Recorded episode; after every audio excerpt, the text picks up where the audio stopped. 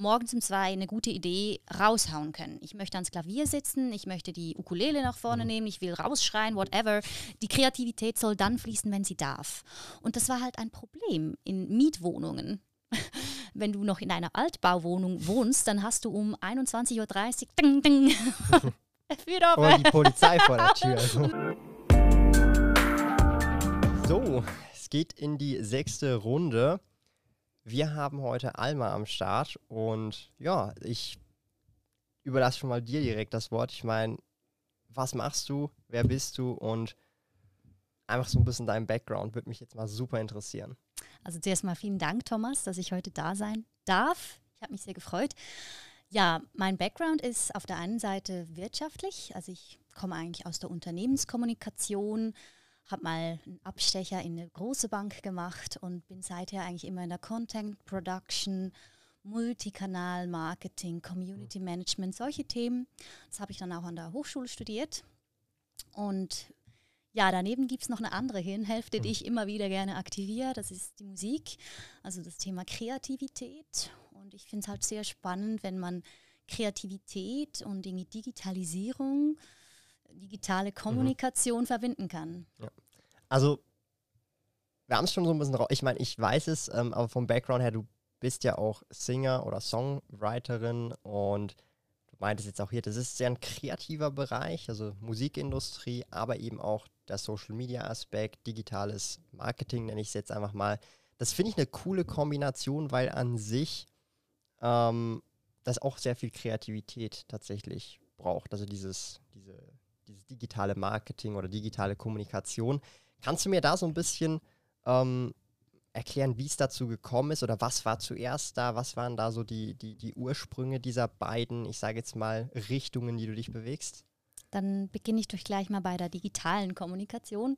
Also ich bin wirklich so ein Urgestein, das damals an der Kantonsschule im Gymnasium, als das Facebook neu aufkam, habe ich da mir so ein Facebook-Account gemacht und alle fanden das total weird. Und für mich war das super, weil ich habe äh, Italian Heritage und konnte so mit meiner italienischen Verwandtschaft teilweise mhm. in den USA in, in Kontakt bleiben. Also über das Thema Connection bin ich eigentlich in diese digitale Welt reingekommen. Und irgendwann hat sich das dann einfach auch gezeigt, dass ich da nicht verbergen konnte, dass ich noch Musik mache. Also ich denke wirklich so über den Facebook-Channel konnte ich erstmals digitale Kommunikation, digitale Touchpoints mhm. mit der Musik verbinden. Und das hat mir dann so viel Spaß gemacht, dass ich gedacht habe, hey, das ist genau das, was ich auch gerne später beruflich machen mhm. möchte. Menschen connecten über diese mhm. digitalen Tools. Und dann war natürlich das Studium irgendwie naheliegend. Ähm, und dank der Digitalisierung wurde halt das Musik Musizieren wurde neu, wurde anders. Früher musste man alles immer selber einspielen, mhm. zum Beispiel Instrumental Playbacks oder Karaoke Backgrounds oder wie man das auch immer nennen möchte. Da gab es nur so schlechte Qualität. Und dank der Digitalisierung findet man heute so richtig gutes Material. Mhm. Und das ist eigentlich ein, deswegen sehr spannend, dass sowohl die Kommunikation im digitalen Bereich mega vorwärts gemacht hat und gleichzeitig in der Musik auch sehr viel passiert ist. Und schön finde ich, wenn man das verbinden kann. Und ich habe immer die Musik so als, ich sag mal, Testfeld, grüne Wiese gebraucht, um herauszufinden, ob etwas funktioniert. Und konnte das dann wieder anwenden, eher dann im unternehmerischen Feld. Und so hat sich das eine und das andere eigentlich immer wieder so ein bisschen, wenn man so sagen darf, befruchtet. Ne? Mhm. Vom Zeithorizont her, wann kam Facebook nochmal raus? Also das 2006 oder, oder wo war das ungefähr? Ja, das weißt war das irgendwo da. Ich glaube, es gibt es ja schon 20 Jahre, wenn ich das ja. jetzt richtig Also einfach ja. Pre-Smartphone genau, war das ja schon. das war Pre. 4. Februar 2004, sagt okay. hier der Alex. Okay, das heißt, du warst so um 2004, 2006 da wahrscheinlich schon unterwegs auf Facebook. Richtig. Da war ich acht oder zehn Jahre alt, da war ich noch in Foren unterwegs tatsächlich. Also ich war schon im Internet, aber in Foren mhm. noch, da war ich noch nicht auf Social Media.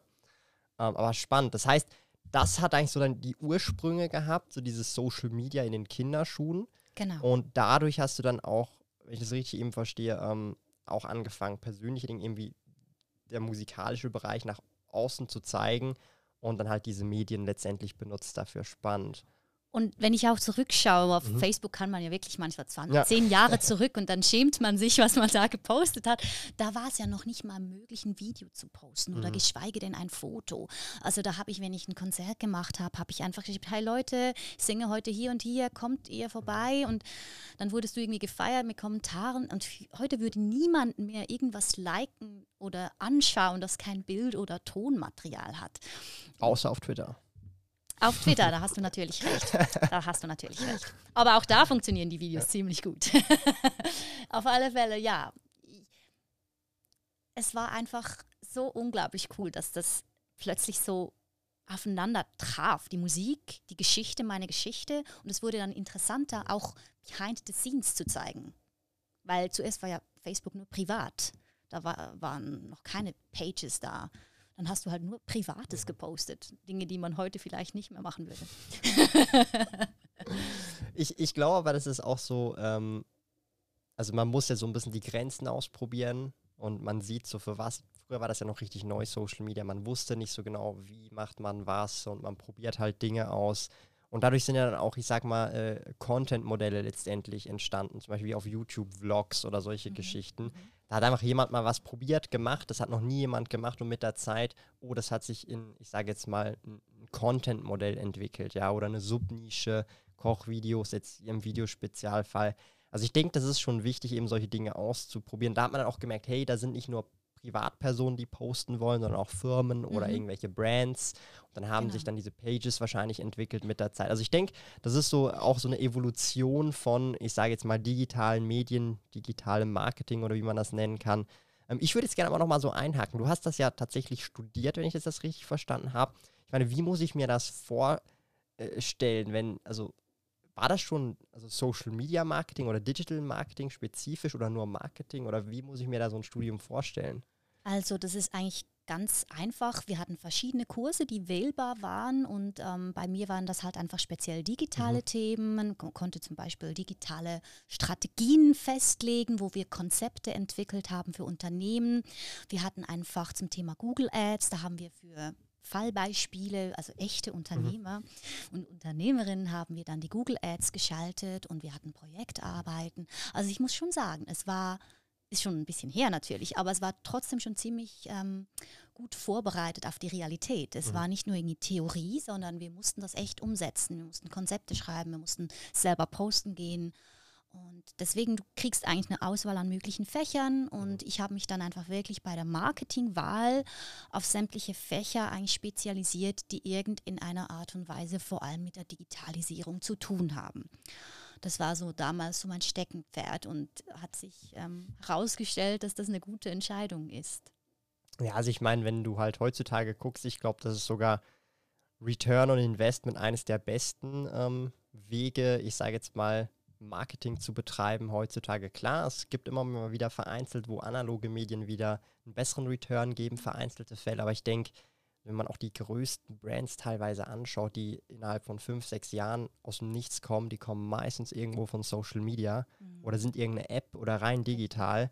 Also TikTok jetzt das letzte beste Beispiel aktuell, also als Plattform an sich und was da für TikTok-Stars von heute auf morgen letztendlich innerhalb von zwei, drei Jahren entstanden sind, die also wirklich riesige Brands draus jetzt aufgebaut haben, jetzt eigene Firmen haben, eigene, was weiß ich, Produkte, Dienstleistungen haben. Es ist völlig verrückt eigentlich, wenn man sich das über äh, legt. Da würde mich jetzt auch so interessieren, ähm, du machst eben auch Musik und du hast hier diesen, ich sag mal, digitalen Marketing-Background. Ich meine, wie kannst du das bei dir jetzt selber anwenden? Du hast wahrscheinlich vieles gelernt, was du jetzt auch anwenden kannst. Was gibt es da für äh, Dinge oder was machst du konkret tatsächlich?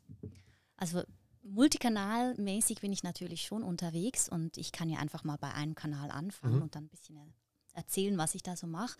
Also grundsätzlich habe ich einfach gemerkt, dass Musik machen in der Offline-Welt schön und gut ist, wichtig mhm. ist und mhm. ich liebe über alles. Es aber total wichtig ist für all die Leute, die vielleicht nicht an einem Konzert dabei sein können, dass ich das irgendwie digital haltbar mache. Mhm. Foto, Videoaufnahme, Tonaufnahme. Und dank diesen Social Tools, ähm, einigen sich vielleicht gewisse besser als andere, aber konnte ich halt meine Leute, meine Community, meine Supporterinnen und Supporter auf den Weg mitnehmen. Die konnten mitschauen, die konnten sehen, wo ich bin. Ich gab ein bisschen ähm, Privatsphäre auf im Sinne von, die durften einfach auch mal hinter die Kulissen schauen, wie es vor dem Gig ist, nach dem Gig ist. Und das konnte ich ja sonst eigentlich wie nie zeigen.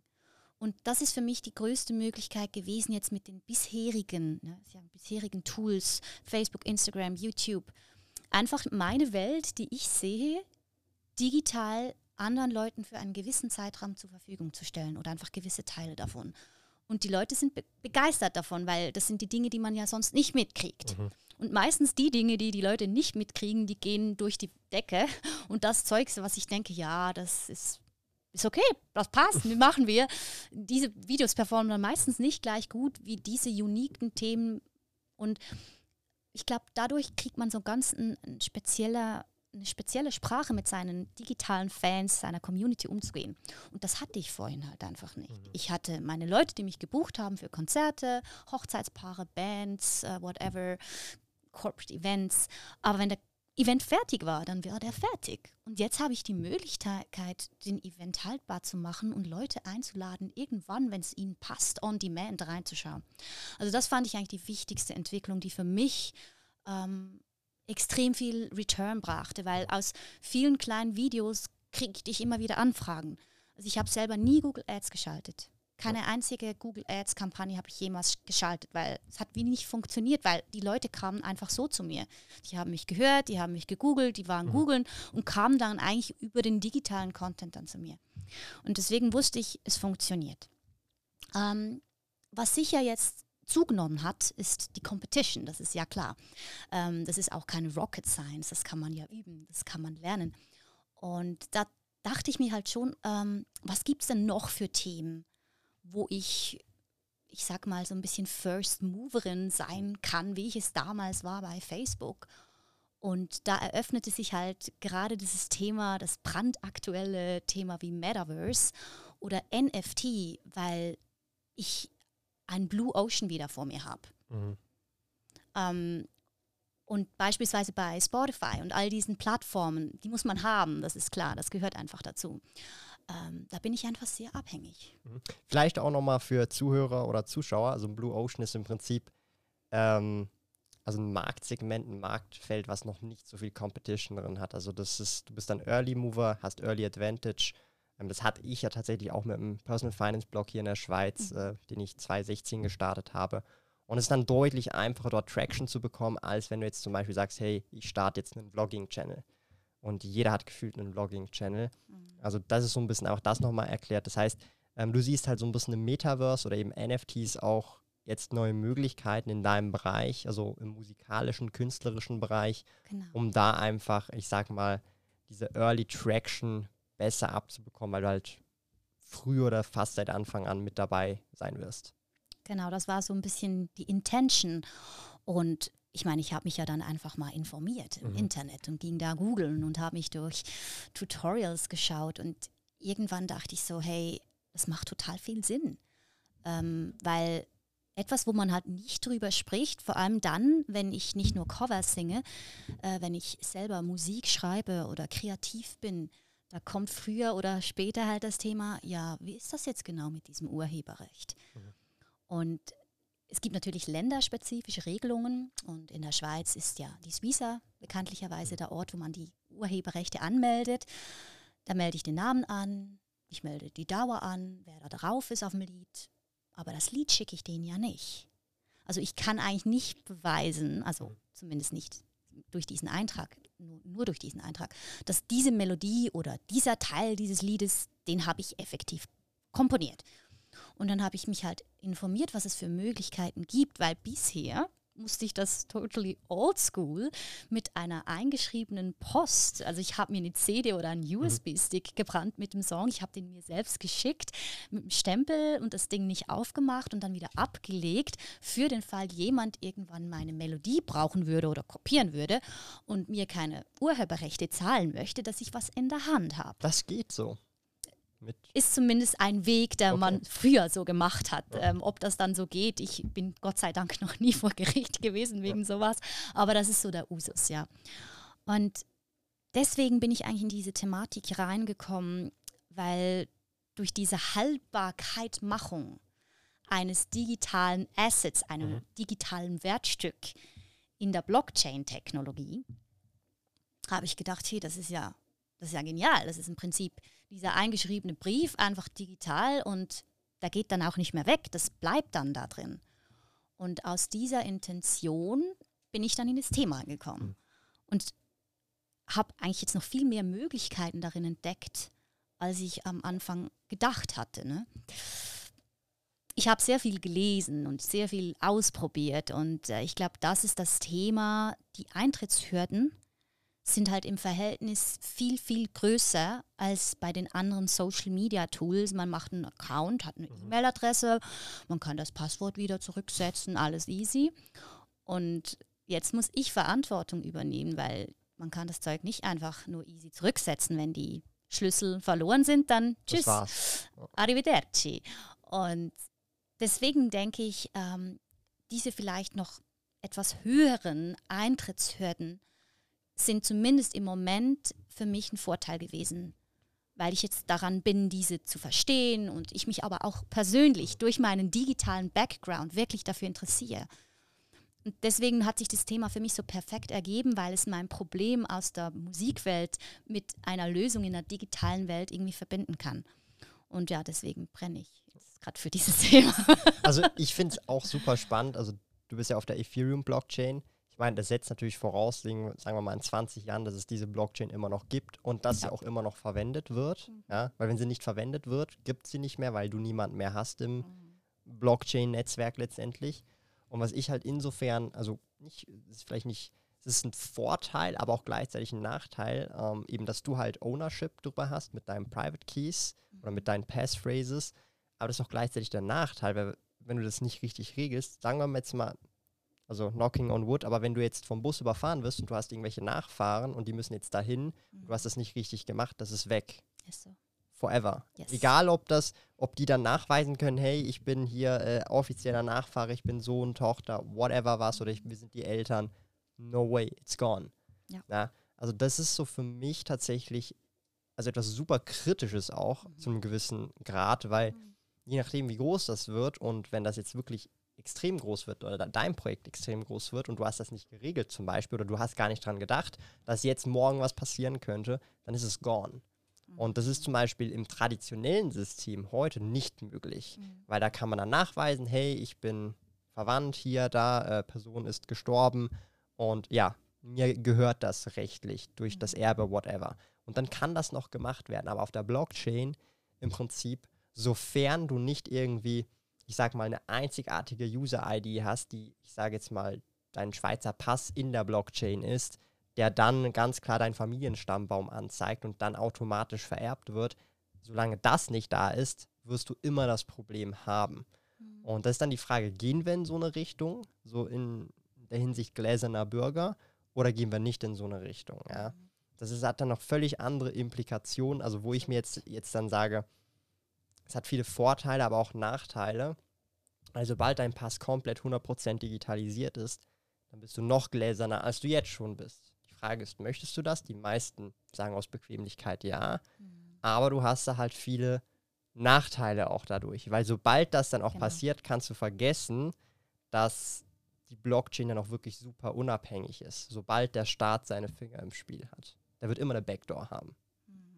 Oder das sind dann solche Gedankengänge, wenn man das weiterspinnt, wenn, wenn du sagst, hey, du startest das Projekt heute in 50 Jahren. Was, wenn das Projekt explodiert? Wie schaut das dann aus? Hm. Ich meine, das sind diese essentiellen Fragen und ich glaube, deswegen sollte man ja vor allem am Anfang genügend Zeit investieren, herauszufinden, welchen Weg man selber gehen mag. Ähm, welche Sicherheitsvorkehrungen es braucht, welche Tools wichtig sind, was die Vor- und die Nachteile sind. Also ich habe wahrscheinlich vier Wochen lang habe ich nichts gemacht, außer mal rumgefragt, gelesen und nichts getan, weil ich einfach dachte, oh, was mache ich jetzt? Was ist, wenn ich was falsch mache? Dann, you know. Ähm, und irgendwann habe ich mich dann aber für einen Weg entschieden. Und ich glaube, wichtig ist halt einfach, dass man dann auch sorgsam ist, weil man ist ja quasi dann die Bank und man kann mhm. eben, wie gesagt, niemand anders dann fragen. Man, man muss diese Passwörter sorgsam aufbewahren. Da musste ich natürlich auch mich mit meinen Eltern, mit meinem Partner darüber unterhalten, was wäre, wenn. Und das gehört halt in dieses Grundkit der Vorsicht, des vorsichtigen, achtsamen Umgang mit diesen Tools. Und ist ja bei Social Media vielleicht nicht ganz so extrem gewesen, aber grundsätzlich auch da. Viele haben ja früher einfach Dinge raufgeladen, die einfach total privat sind, Kinderfotos etc. Und dann im Nachgang, ähm, uh, habe ich nicht gewusst, oh, hätte ich doch nicht gemacht und keine Ahnung. Und das Gleiche ist jetzt einfach hier noch viel extremer, weil es eben keine zentrale Instanz hast.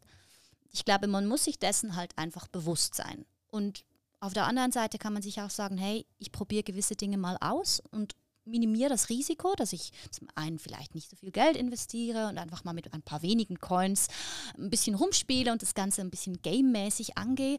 Aber für, für mich war es vor allem relevant, Arbeitserfahrung in etwas zu erhalten, wo es eigentlich noch gar keine richtige Schule, Ausbildung gibt, weil das mir dann einfach auch wieder einen Vorteil bringt, sei das auf dem Arbeitsmarkt oder auf der musikalischen Seite, also auf beiden Aspekten. Und deswegen habe ich gesagt, ich habe eigentlich gar nichts zu verlieren, außer wenn ich jetzt nichts mache und dann in fünf oder sechs Jahren zurückschaue und denke, hätte ich doch. Und das wollte ich einfach sicher verhindern.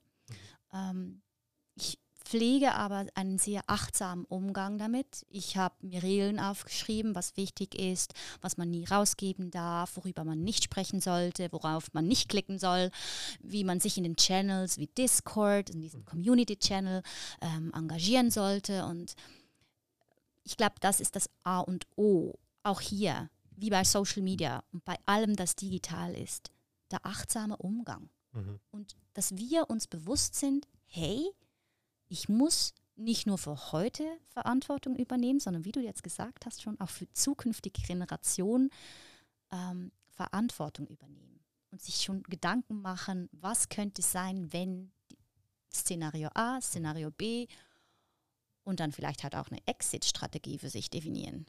Im Sinne von, breche ab diese, ich breche diese Übung jetzt ab und schön war's. Das ist auch super wichtig, eine Exit-Strategie zu haben. Ob es jetzt ein Projekt ist, ein Investment oder irgendwelche anderen, ähm, ich sag mal, Themen im Leben, dass man weiß, okay, wenn jetzt das alles nicht so funktioniert, wie man es wollte, geht man jetzt dann raus oder anhand von welchen Kriterien sagt man, okay, das Projekt war jetzt nichts, ich starte mhm. jetzt ein neues Projekt. Das ist, glaube ich, super äh, wichtig, weil sonst kann man sich da schon, glaube ich, sehr lange verfahren in etwas, wo man dann merkt, hey, eigentlich wollte ich da gar nicht hin und man hätte vor fünf Jahren schon rückblickend aufhören sollen. Das ist, glaube ich, ein wichtiger äh, äh, Punkt. Wenn wir jetzt aber so diesen Überschwenker machen, also wir waren jetzt, ich sage mal, in der Kryptoindustrie, NFTs, Musik, Marketing, ähm, das ist für mich auch immer wieder spannend und auch für viele Zuschauer äh, hier auf dem äh, YouTube-Kanal oder eben hier im Podcast. Um, ähm, du warst ja auch am Finanzrudel-Community-Treffen. Ich meine, das heißt, du wirst mit einem gewissen, da, darum kennen wir uns ja auch, du hast also irgendeinen finanziellen Background. Woher kommt der und wie ähm, wirkt sich das in deinem Leben aus, also das Thema Finanzen? Besonders jetzt auch als kreative Person, da sagt man ja sehr oft, das ist so das Klischee, kreative Personen können nicht so gut mit Geld handeln. Das sagt man ja oft, vor allem diese superreichen ähm, Musiker, die dann auf einmal nach, oder Filmstars, die wieder pleite sind nach zehn Jahren, also man hört es immer wieder. Wie ist das für dich jetzt? Also ich habe jetzt wirklich das erste Mal jemand, der so aus dem kreativen Bereich kommt. Das ist natürlich eine mega wichtige und auch sehr spannende Frage und ich teile sehr gerne meine Erfahrungen. Also ich glaube, das hat schon in der Kindheit begonnen. Ich war die einzige von zwei Brüdern, die immer die Sparkasse voll hatte. Meine beiden Brüder haben das irgendwie immer ausgegeben und bei mir hat es immer Geld drin gehabt. Und ich habe das dann gezählt und war stolz, habe es auf die Bank gebracht und so.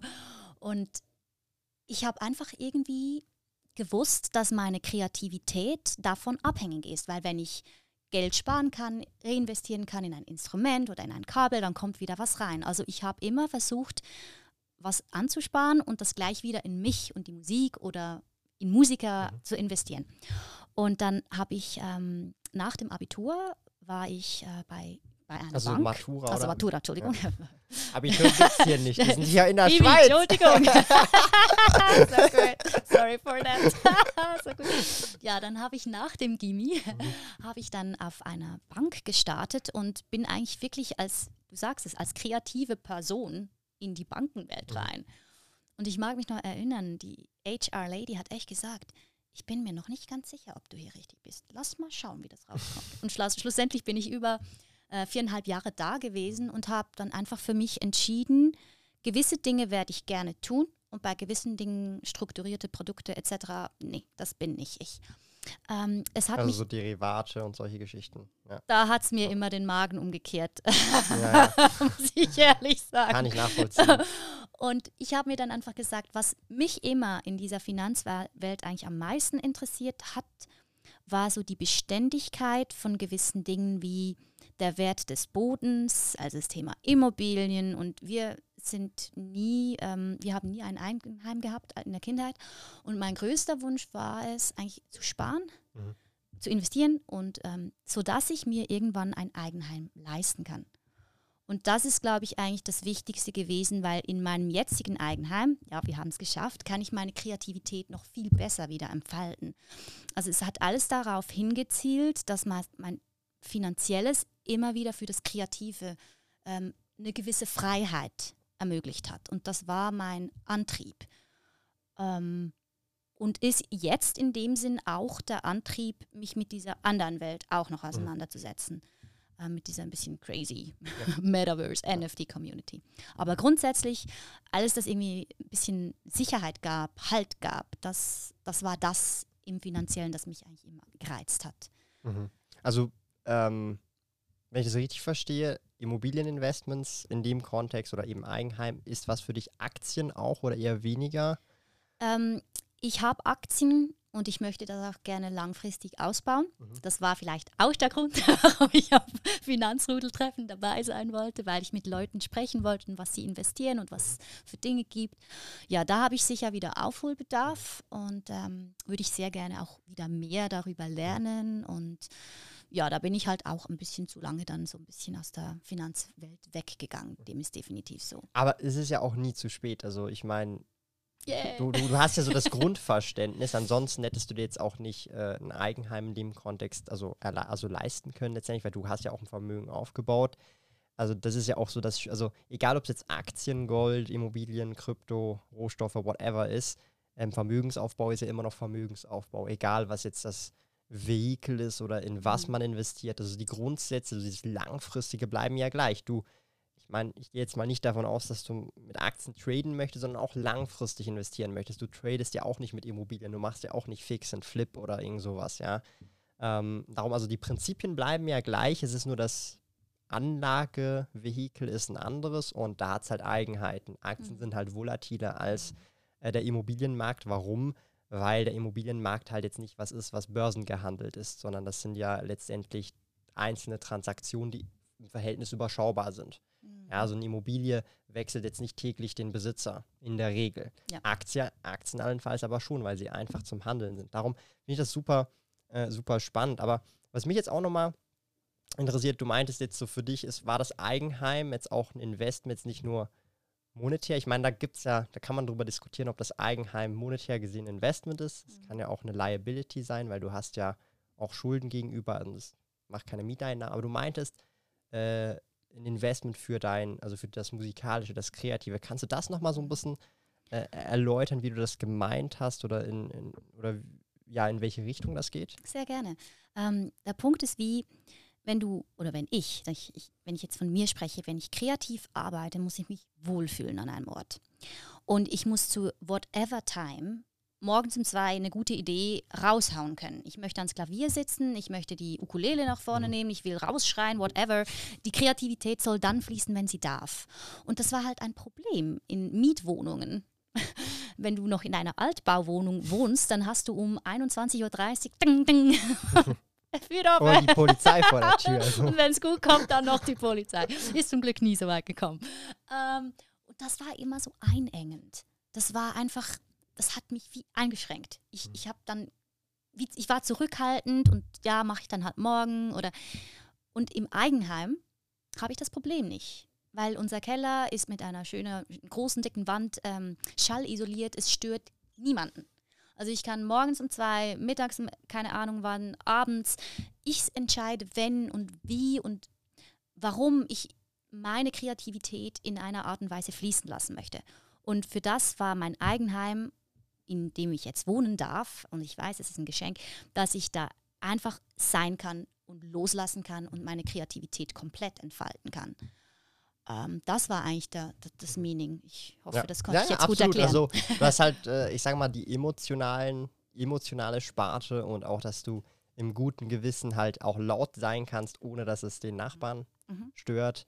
Ähm, das, da möchte ich vielleicht auch noch so einen Input geben. Ich glaube, das kommt immer individuell super darauf an. Ähm, also zum Beispiel ich, es kommt sehr drauf an, aber zum Beispiel ich wäre abends auch total laut, bis da mal jemand wirklich was sagt. So, ja. Oder worst case, die Polizei kommt. Wenn das ein paar Mal passiert, okay, dann chill ich jetzt, Okay. weil ich würde so die Grenzen testen. Weißt du, weil es gibt ja. auch Nachbarn, die sagen sich, fuck it oder es stört mich nicht. Und ich würde das dann auch wirklich an die Grenzen testen. Und wenn du das paar Mal gemacht hast und dann immer die Polizei vor der Tür ist, dann chillt man halt nachher so ein bisschen, weißt du? Mhm. Aber wenn nichts kommt oder niemand was sagt, why not so, weißt du? Auch wenn man in, einem, so in einer normalen Wohnung äh, lebt. Ich wäre da jemand, glaube ich, ich wäre da nicht so der tolle Nachbar, habe ich manchmal das Gefühl. Du hattest vielleicht einfach richtig tolle Nachbarn bisher. Ja, ist ja auch bisher, schön, ja. wenn es so Ja. ist, ne? ja. ähm, aber wenn wir nochmal so aufs Eigenheim zurückkommen, so das, das würde mich jetzt auch so von, von deiner Sicht her interessieren, weil du dich jetzt auch wieder mit, mehr mit Aktien beschäftigst. Siehst du dein Eigenheim nicht als Klumpenrisiko in deiner Asset Allocation an oder sagst du dir, das ist okay? Weil es ist ja in der Schweiz, oder? Du lebst ja in der Schweiz, ja. Ja, wahrscheinlich ist es das. Man kann es wahrscheinlich nicht anders Mhm. ausdrücken. Aber es ist ein Klumpenrisiko, das mich aktuell sehr glücklich macht. Mhm. Und es war immer mein Ziel, sagen zu können, dass ich quasi in meinem eigenen Geld drin wohne. ja. Also ich mein, das hat mir mein erster, erster Treuhänder hat mir das mal gesagt. Ja. Ähm, ich weiß nicht, ich, ich glaube, ich mache mir hier eigentlich gar nicht so große Sorgen Mhm. Um dieses sogenannte Klumpenrisiko. Wenn das Haus jetzt in Süditalien gebaut wäre, wo mein Vater herkommt, dann hätte ich schon ein bisschen Angst. Aber jetzt, dass es in der Schweiz für mich ein Problem darstellen würde, diesbezüglich in meiner Welt zumindest sehe ich jetzt das nicht. Aber Ja. ich kann es gut nachvollziehen, weil macht ja schon Sinn, das so zu sehen. Ja. Ich, ich würde mich immer fragen, ähm, was ist, wenn, jetzt einfach, was ist, wenn das Eigenheim, es wird nicht nichts mehr Wert haben, weil der Boden hat auch einen Wert, aber einfach das Was ist, wenn, weil es ist ja ein Mhm. Objekt, nennen wir es mal, oder ein Grundstück. Das Mhm. Grundstück ist ja das, was wirklich Mhm. dann auch wertvoll ist letztendlich, oder? Ähm, was ist, wenn das aber weg wäre?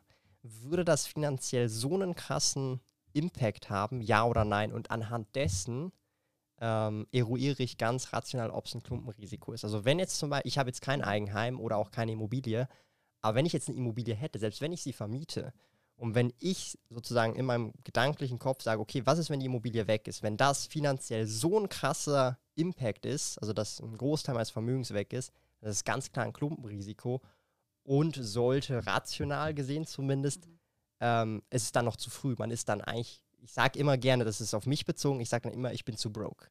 Eigentlich. Das ist so mein Gedankengang. Mhm. Und ich weiß nicht, ähm, du sagst einfach, diese emotionale Komponente bringt dir einfach viel, viel mehr und auch im, ich sage mal, im kreativen Bereich, im musikalischen, dass der Return on Investment sozusagen dann in deinem Business sozusagen, im musikalischen Business, kreativ einfach viel mehr wieder bringt, oder? Also das ist eigentlich vor allem der Hauptpunkt, weil ich übe seither viel mehr. Mhm. Ich produziere viel mehr. Ich habe mir neue Skills angeeignet, deswegen, wegen dem Tonstudio, wegen dem Livestreaming und so. Und deswegen ist das für mich eigentlich der Hauptaspekt. Ähm, vielleicht noch eine Rückfrage, wenn du sagst, wenn das Haus weg wäre, meinst du jetzt, dass ich dann den Kredit auch zurückgezahlt hätte? Wäre der gecuttet oder müsste ich den dann trotzdem noch Nö, also ich gebe dir ein Extrembeispiel. Mhm. Also das wird nicht passieren in der Schweiz, aber stell dir vor, die Schweiz wird kommunistisch oder zu sozialistisch und sie enteignen dich. Ja. Und also ganz ehrlich, mit deinem Aktienportfolio kannst du noch relativ schnell irgendwo dich absetzen mit deiner Immobilien no.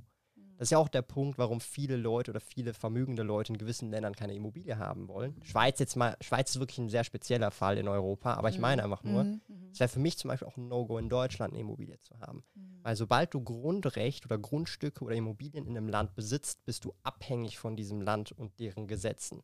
Sie können dir sonst einfach den Grund und Boden entziehen. Und das, ich sage jetzt nicht, dass das in der Schweiz natürlich passiert. Schweiz ist wirklich ein super crazy Beispiel, aber wir müssen ja auch überlegen, es gibt nicht nur die Schweiz. Die Schweiz ist so ein Natürlich. kleiner Knopf auf der Welt letztendlich, so ganz klein mit 8 Millionen Menschen. Aber auf, der ganzen, auf dem ganzen Rest der Welt, also letztendlich, das kann dir definitiv enteignet werden. Und das zwar relativ schnell. Und um das ging es mir mehr. So die Worst, Worst Case äh, Szenarien. So ist dieses Objekt oder dieses Investment, wenn das weg ist, egal was der Grund ist, und zwar komplett einfach Mhm. weg, ist das finanziell so ein Impact, dass es also wirklich also wie ein Meteoriteinschlag ist für deine Finanzen. Das wäre jetzt das Beispiel, stell dir vor, du hast, nehmen wir jetzt einfach an, einfaches Rechenbeispiel, du hast eine Million mhm. und 950.000 davon sind in der Immobilie und 50.000 sind in Aktien. Das wäre meiner Meinung nach in der Regel ein Meteoriteneinschlag. Mhm. Das, das meinte ja, ich damit letztendlich. Ob das emotional noch andere Impacts hat oder im Business du da mehr Rendite machst, um das geht es jetzt mal nicht, sondern nur ja. rein um so diese rationale finanzielle Komponente, wenn du dein Portfolio anguckst. Ja, ich denke, nach deiner wunderbaren Erklärung ist es definitiv ein Meteoriteneinschlag. Aber es muss ja nicht schlimm sein. Ja. Ich meine einfach nur, weil du kannst ja den ja. Return, also in deinem Business holst du den ja wieder raus letztendlich. Also man muss es holistisch angucken.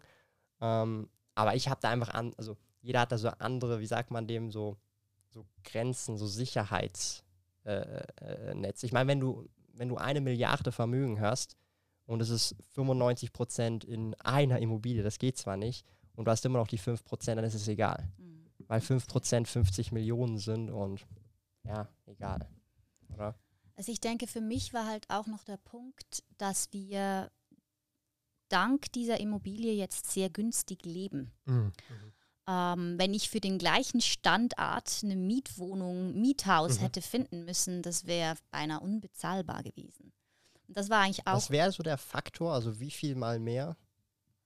Auf monatlicher mhm. Basis. Mhm. Ja, also würde ich schon so sagen, fünf. Fünffach.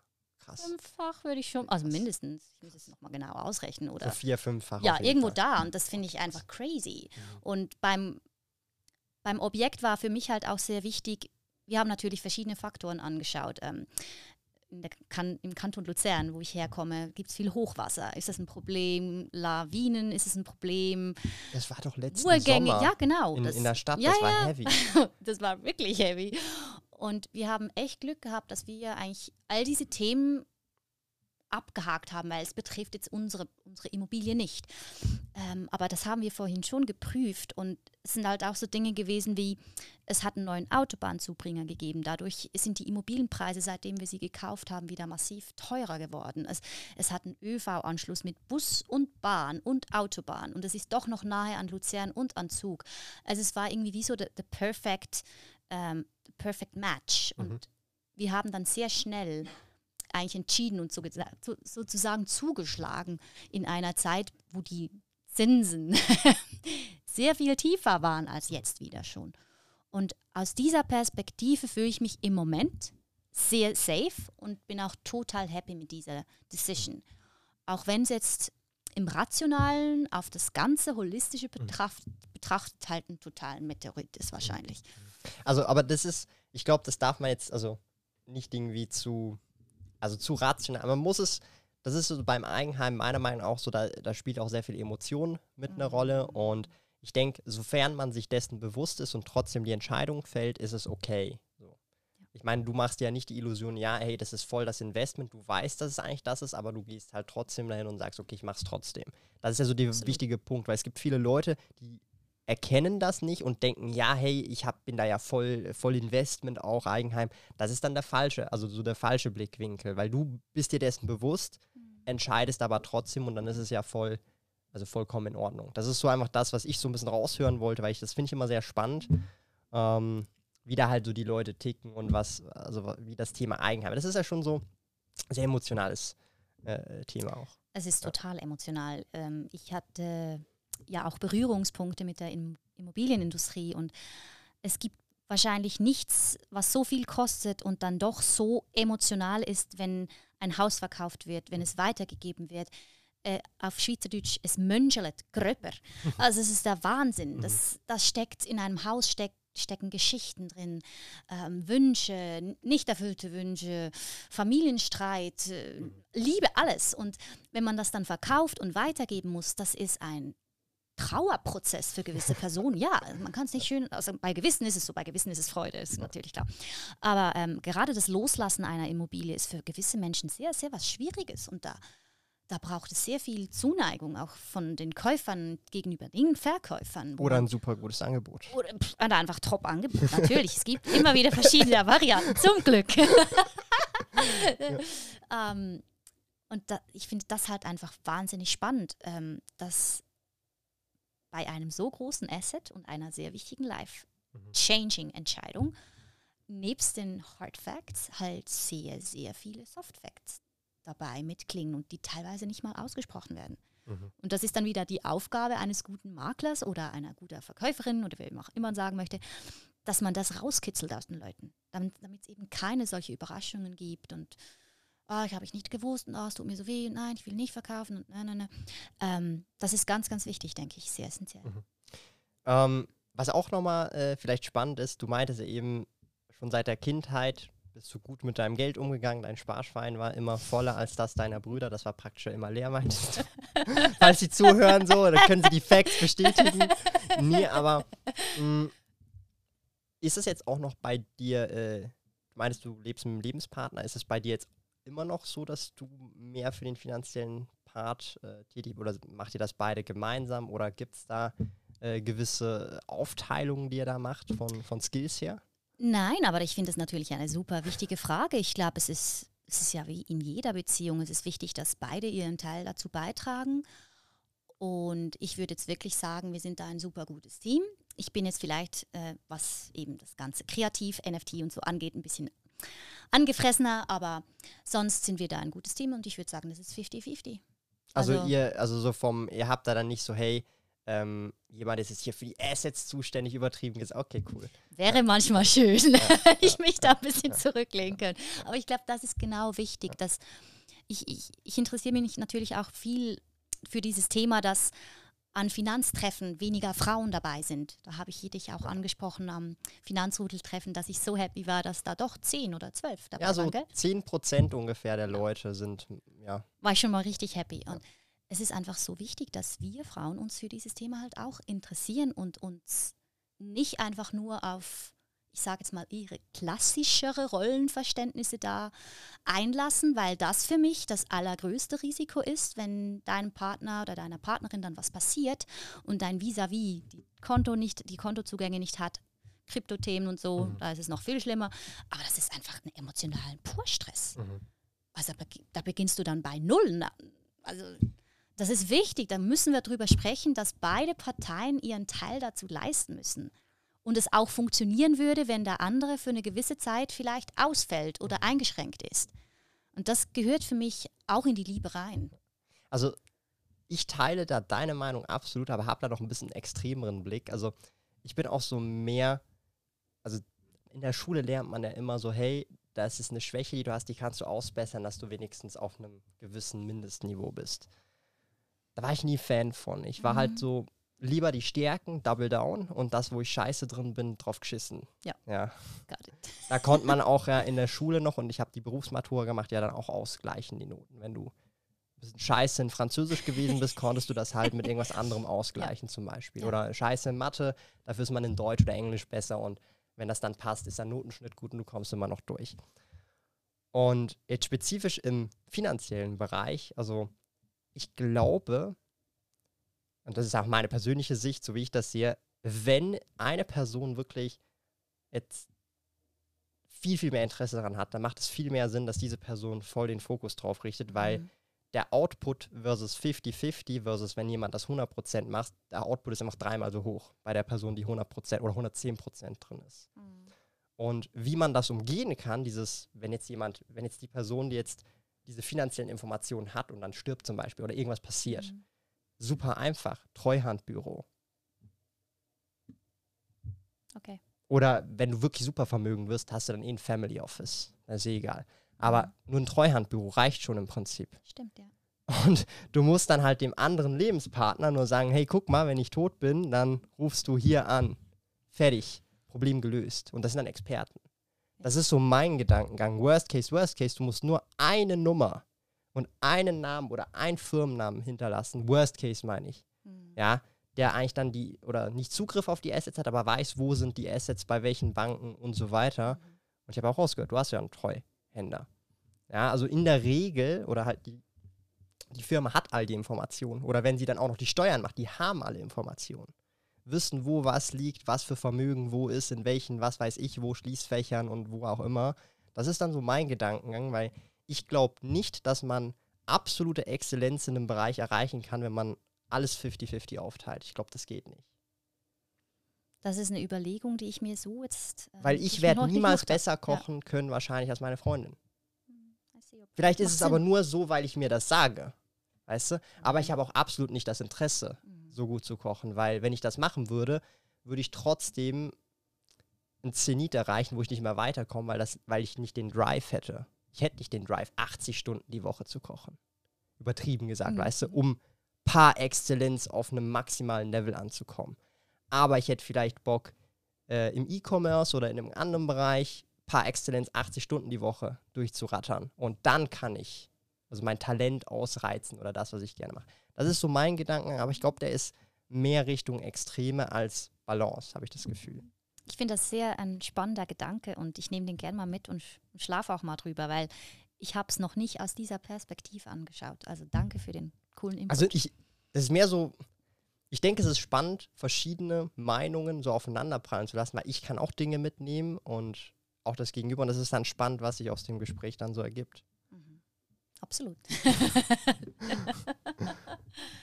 ähm, genau. Ähm, was haben wir noch? Ich habe noch ein paar Notizen, dass ich da ja nichts vergesse. Spannendes. Genau. Wir hatten es ja vorhin von eben Metaverse, NFTs, Musikbranche. Du kommst aus dem ähm, also Marketingbereich ursprünglich. Also wenn ich es richtig verstehe, dann ist jetzt Musik dein Hauptprojekt, oder? Oder machst du nebenbei immer noch was anderes auch noch? Also ich bin einfach im Freelance-Bereich tätig, ja. ja. Und habe verschiedene digitale Projekte, die ich okay. betreue. Manchmal mehr, manchmal weniger. Und natürlich ist jetzt gerade Hochsaison in der mhm. Musik ähm, und deswegen im Moment vor allem halt Musik. Ja. Also das heißt, du hast da auch mehrere Projekte am Laufen und versuchst du deine Zeit äh, ich sag's mal, zu jonglieren zwischen dem Projekt, dem Projekt, Privatleben und hin und her. Ähm, also wirklich busy unterwegs. Ja, ich versuche immer wieder meine Pausen einzubauen, das ist ganz wichtig. Ähm, und was halt auch schön ist, dank dem digitalen Arbeiten ich kann im Homeoffice arbeiten, ich kann unterwegs arbeiten, wenn es sein muss und ich kann auch mal ein Projekt nicht annehmen und den Fokus dann halt mehr auf die Musik. Jetzt im Sommer, jetzt nach Corona, wo man endlich wieder Musik machen kann, konnte ich das jetzt halt. Und wenn ich aber weiß, dass im Winterhalbjahr logischerweise weniger Konzerte kommen, kann die 99. ich... Welle. Wahrscheinlich. Äh, dann kann ich mich wieder auf ein anderes Thema dann fokussieren. Ähm, und das war halt auch der Grund, Streaming, Metaverse, NFT, das Zeugs ist unabhängig von der Season. Das ist dann einfach da, man kann das erwerben.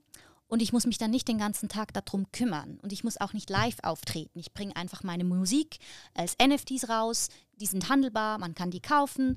Und dann kriege ich einfach wieder mal eine Info, wenn was gekauft wird. Und dann läuft es halt einfach so ein passives Einkommen, zumindest en parallel. Das wäre jetzt meine Zukunftsvision, dass ich ähm, das die verschiedenen Projekte, die ich habe, mit einer passiven Einkommensstruktur zusätzlich ergänzen könnte. Dann hat man wieder mehr Freiheiten und kann vielleicht ein Projekt mal weniger machen und dafür mal ein Wochenende wieder chillen gehen. Finde ich jetzt spannend. Du hast jetzt auch passives Einkommen noch so angesprochen. Ähm, also was bedeutet für dich denn konkret? Also das ist ja immer auch wieder so ein, so ein, so ein Buzzword, passives Einkommen. Da gibt es, ich sag mal, verschiedene Definitionen. Wo, wo ziehst du da die Grenze? Was ist passives Einkommen und was nicht mehr? Für mich ist passives Einkommen, dass ich etwas zur Verfügung stelle, irgendwo auf einer Plattform. Ich lade das einmal hoch und dann ist das zum Verkauf da und dann verkauft sich das. Und ich muss eigentlich außer Community Management vielleicht gar nicht so viel dafür tun. Regelmäßig wieder mal was hochladen. Aber ist das dann passives Einkommen? Weil du musst ja regelmäßig was hochladen. Es ist passiv, wenn meine NFTs wiederverkauft werden. Das heißt, ja, ich, ich sehe deinen Punkt. Also, wenn ich ein NFT rausbringe, am Anfang ist es aktiv. Wenn dann aber Leute meine NFTs kaufen und die wiederverkaufen, kriege ich ja jetzt, je nachdem beispielsweise 10%. Immer wieder zurück. Aber die verkaufen sie doch nur wieder, solange du dafür sorgst, dass deine Brand relevant bleibt. Hm.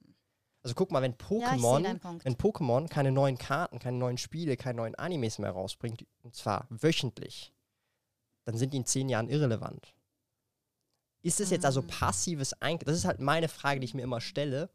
Und ich bin auf den Entschluss gekommen, weil ich bin ja auch in einem ähnlichen Bereich tätig, also digital, dass das einzige passive Einkommen wirklich nur zwei Dinge sind. Dividende von Unternehmen, in denen du nicht aktiv tätig bist. Also zum Beispiel, ich kaufe eine Nestle-Aktie und bekomme Dividende, solange es das Unternehmen gibt, weil andere Leute managen das für mich.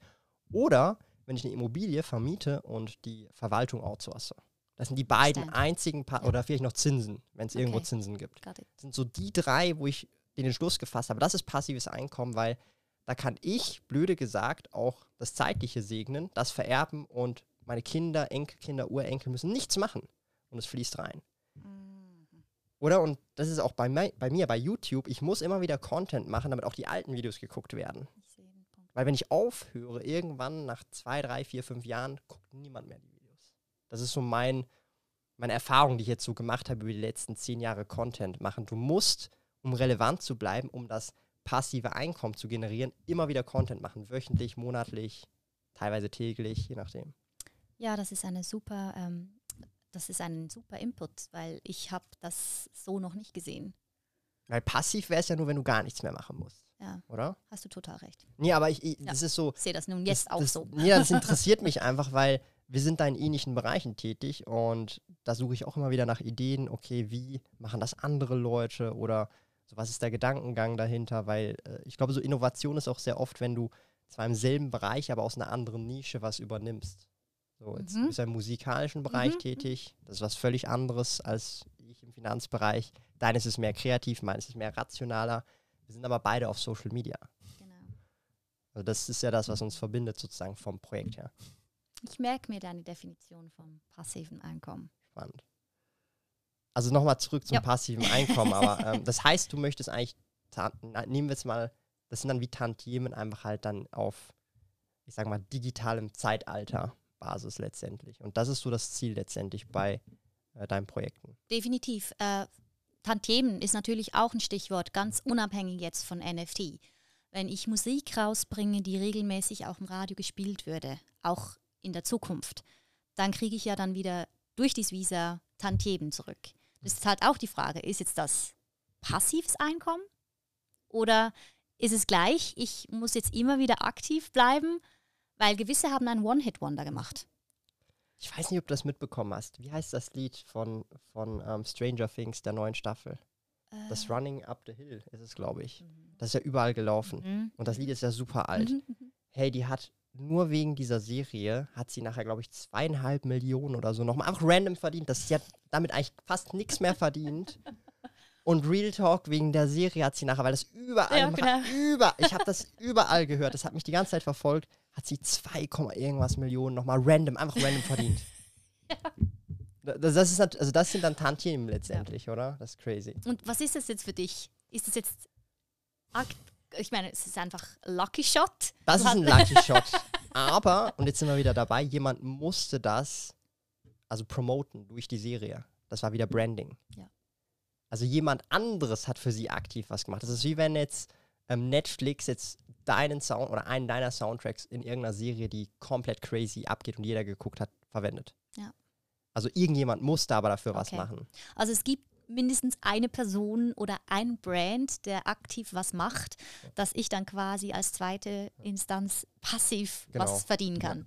Also wäre das jetzt per se äh, Ist ja bei Aktien auch so. Da arbeiten halt Tausende, Zehntausende von Mitarbeitern für deine Dividende. got it. nochmal. Wir haben nämlich noch, glaube ich, ein Thema, was mich auch super interessiert. Haben wir es? Ähm wir haben auch viele Themen besprochen, die hier, überhaupt nicht stehen. Ich habe hier immer nur so eine kleine Gedankenstütze.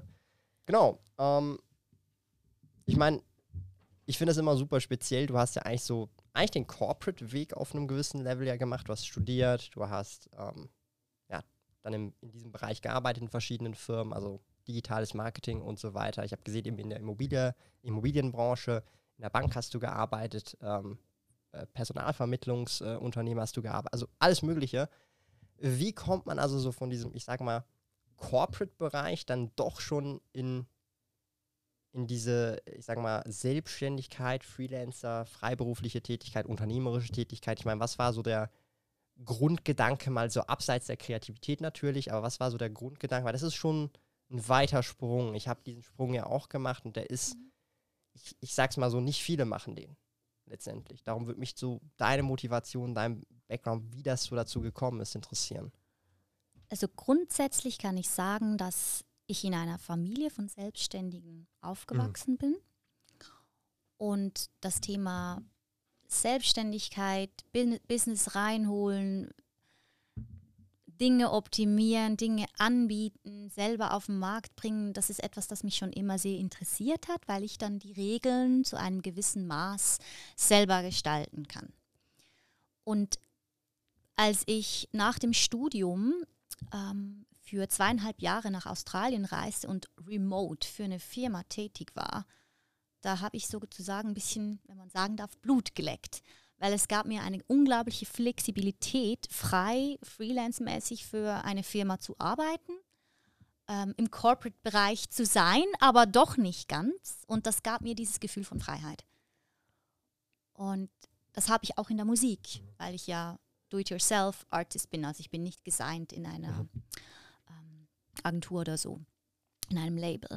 Und ich glaube, das Thema Freiheit, etwas selber gestalten können, steht mir niemand auf den Schuhen mäßig, mhm. ähm, dass mir niemand irgendwie Steine in den Weg legt, nur ich selbst. Mhm. Das ist das Thema, ähm, weil ich so eigentlich immer am besten funktioniert habe. Und wenn ich in Unternehmen war, dann hatte ich immer das große Glück, sehr selbstständig zu arbeiten. Und ich glaube, das ist einfach der wichtige Punkt. Ich kann mir durchaus sehr gut vorstellen, auch wieder festangestellt mhm. in einer Corporate-Unternehmung ähm, zu sein. Aber das Thema selbstständiges Arbeiten ist etwas, das sehr wichtig ist für mich, mhm. weil ich dann eigentlich am besten performen kann. Also du kombinierst das eigentlich so auch mit diesem Thema Freiheit. Ja, genau. Ähm, ich finde das auch super spannend, weil das ist dann auch so eine philosophische Frage, wo fängt Freiheit an, wo hört es auf? Ist ja auch eine sehr subjektive Empfindung, weil du hast jetzt auch gemeint, hey, du hast dich auch eigentlich relativ frei gefühlt in deinem Corporate-Job, weil du halt auch eben flexibel unterwegs sein konntest und so arbeiten konntest. Ähm, aber es ist was, glaube ich, sehr Subjektives, weil äh, es kann für eine andere Person ja dann immer noch heißen, ja, aber ich habe noch den Chef und es gibt immer so diese Steigerung.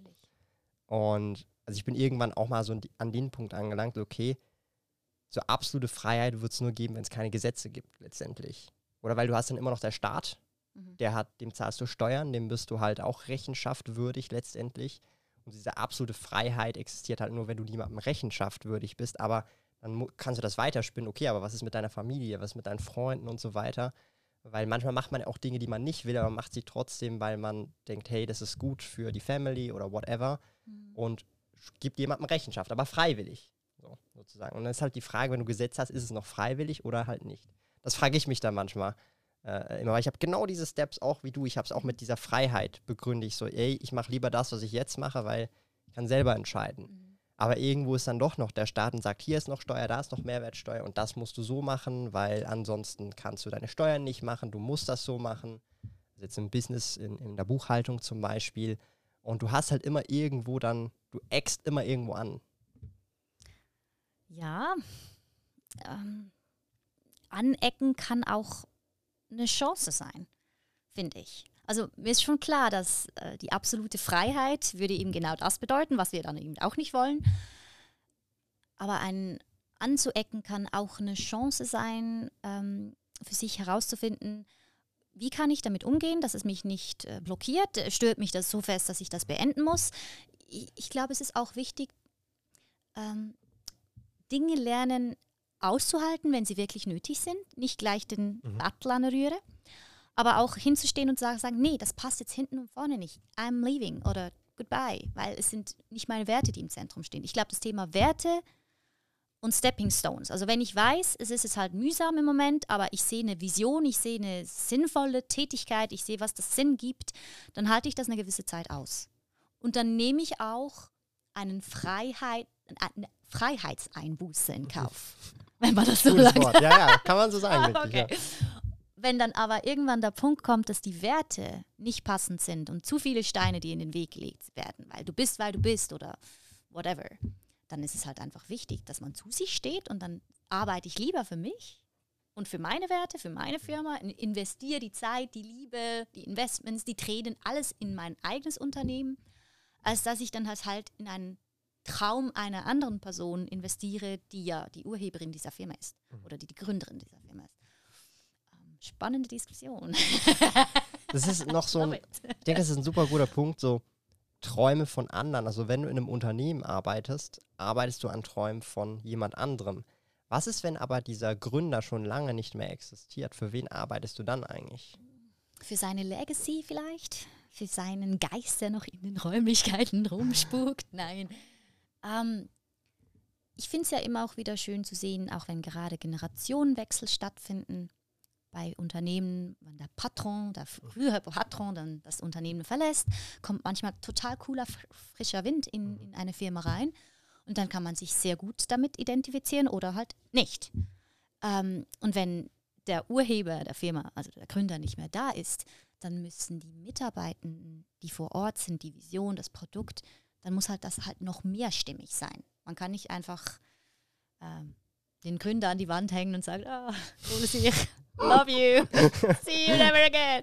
Nein, ähm, da muss es halt auf anderen Ebenen stimmig sein. Ähm, finanziell muss es stimmig sein, die Unternehmenskultur muss passend sein, ähm, das Produkt sollte nachhaltig sein und dann wird man halt ein bisschen empfindlicher, denke ich.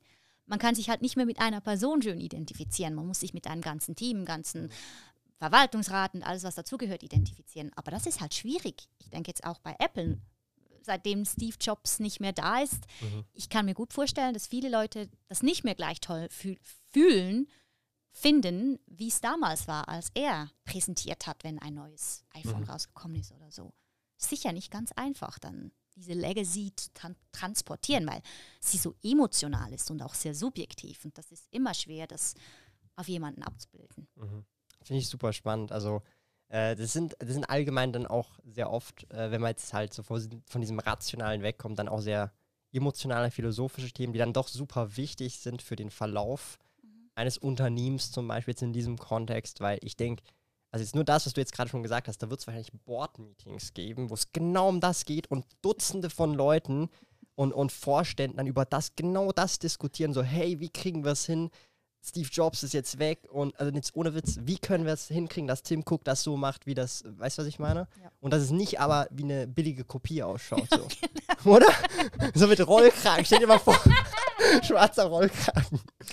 Aber, hey, ja, nee, aber jetzt wirklich, so das, das ist ultra, finde ich, finde ich mega spannend. Um, ähm, ja, also das ist sehr, sehr, sehr interessantes Thema. Aber vielleicht so abschließende Worte zum Thema Freiheit, weil das fand ich jetzt wirklich noch so einen spannenden Abschluss. Ich meine, du hast ja dann so diese Freiheit in, in deinem, ich sag mal, Hobby, was du zum Beruf, was du zu einem Projekt mittlerweile gemacht hast, so die Freiheit gefunden.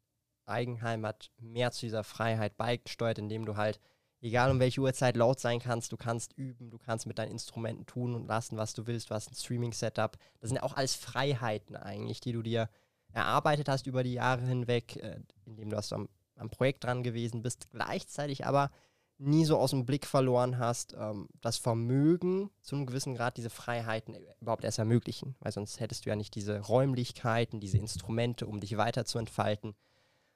Vielleicht eben noch so abschließendes Fazit Freiheit, so was, was dir da noch mal durch den Kopf gerät, wie du das verspürst, wie du darüber denkst. Freiheit heißt für mich Priorität einfach auch sich selbst sein zu dürfen. Und sich die Welt so zu modellieren, wie es mir gefällt. Ich denke jetzt ein bisschen an die Pippi Langstrumpf. Ich mache die Welt, wie sie mir gefällt. Oder Sailor Moon Anime. Sailor Moon, genau, die Sailor Moon. Im Namen des Mondes.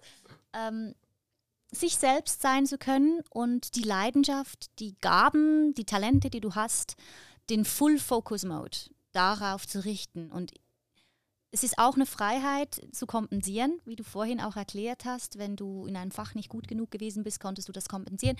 Ich glaube, das ist für mich Freiheit. Wenn ich weiß, dass ich einen Fokus auf einem Thema haben darf, das mir total entspricht, das mir total viel Freude bereitet, das sinnvoll ist, das ist für mich Freiheit. Dass ich meine Lebenszeit, die begrenzt ist, wir leben immer so, als wäre es unbegrenzt, ähm, dass ich meine Zeit diesen Themen und den Menschen, die diese Themen bearbeiten, widmen, widmen kann. Das ist für mich Freiheit. Sehr geil. Sehr geile Podcast.